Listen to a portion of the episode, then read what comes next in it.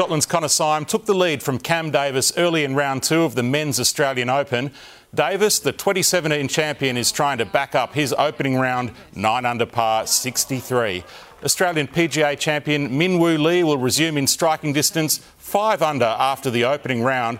And the surprise overnight leader of the women's tournament, 16 year old Aussie Rachel Lee, tees off this afternoon from 6 under par. These days, it's always a thrill just to see Tiger Woods playing it all. Playing his first tournament since pulling out midway through the Masters in April, Tiger dropped four shots over the final three holes of his Hero World Challenge in Bermuda.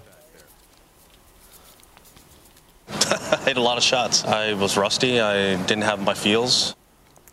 Woods is three over, eight strokes behind co leaders Tony Finau and Brian Harman.